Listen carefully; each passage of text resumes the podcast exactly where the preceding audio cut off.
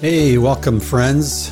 Listen, I'm dropping in here, give you some tactics. I don't know how well the old typical New Year's resolution works for you, but I've done this a number of years and there's some value to it, but I think over time, I think most of us would agree it's of limited use to help you really gain traction and move forward towards your vision and your goals, long-term goals. So anyway, I'm a, a fan of Tim Ferriss, and I noticed he had a blog entry recently. He has this process called year-end review, which I'm using this year, and I think it's a lot better. I think it really provides some great insights to help us all, you know, make better choices in the coming year to make sure that we're really on our journey towards our vision for our lives and our purpose, rather than just throwing some goals up.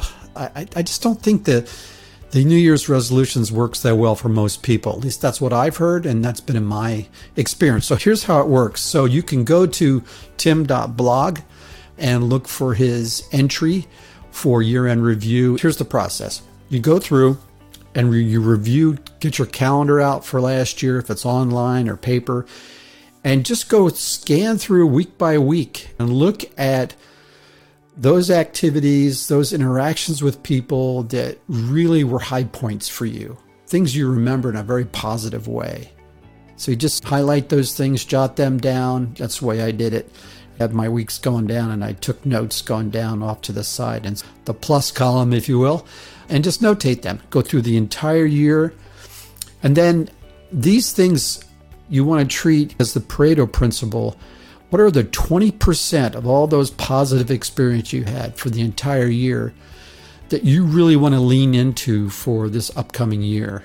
And once you've identified that block of items, then what you do, and this technique I have found to be extremely valuable, is get those intentions, that twenty percent, where you want to focus, those people you want to be with, those organizations you want to align with, uh, those commitments you want to hold, and put them in your calendar now. Go ahead and program them in now. So for me, for example, now that I'm in the retirement mode, encore career, one of the things I am going to be intentional about is blocking time out to just enjoy myself, just so I don't let my podcasting and other activities take control of my entire calendar, and it feels like I'm back to the the career job that I spent forty years working in.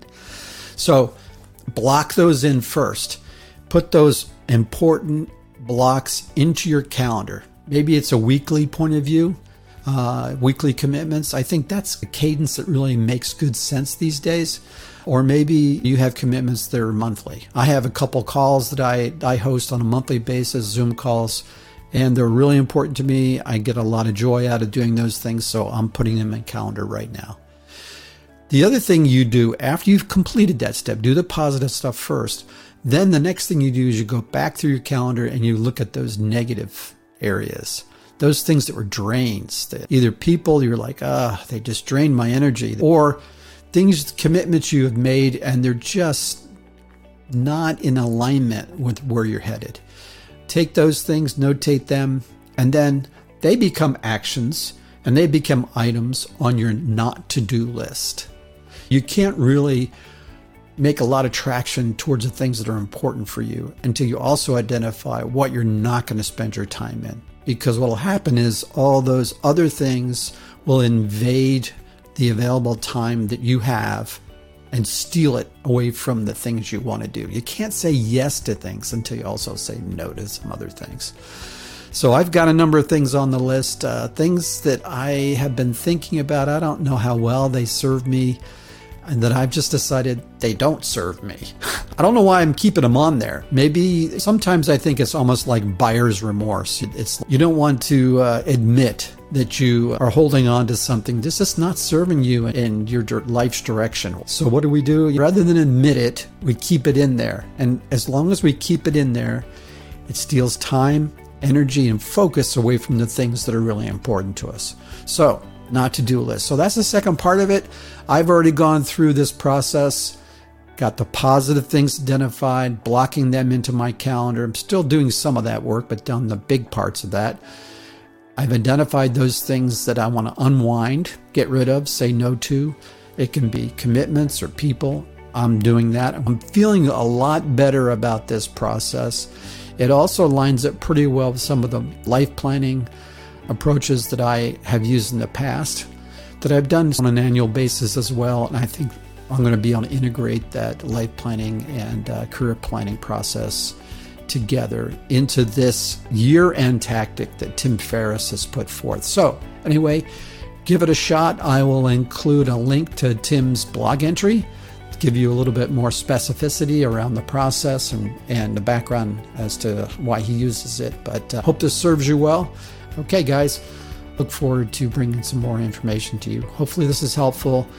Send me back comments and let me know what you like to hear as well, what things you're struggling with that maybe I can throw my two cents in on. Thanks a lot.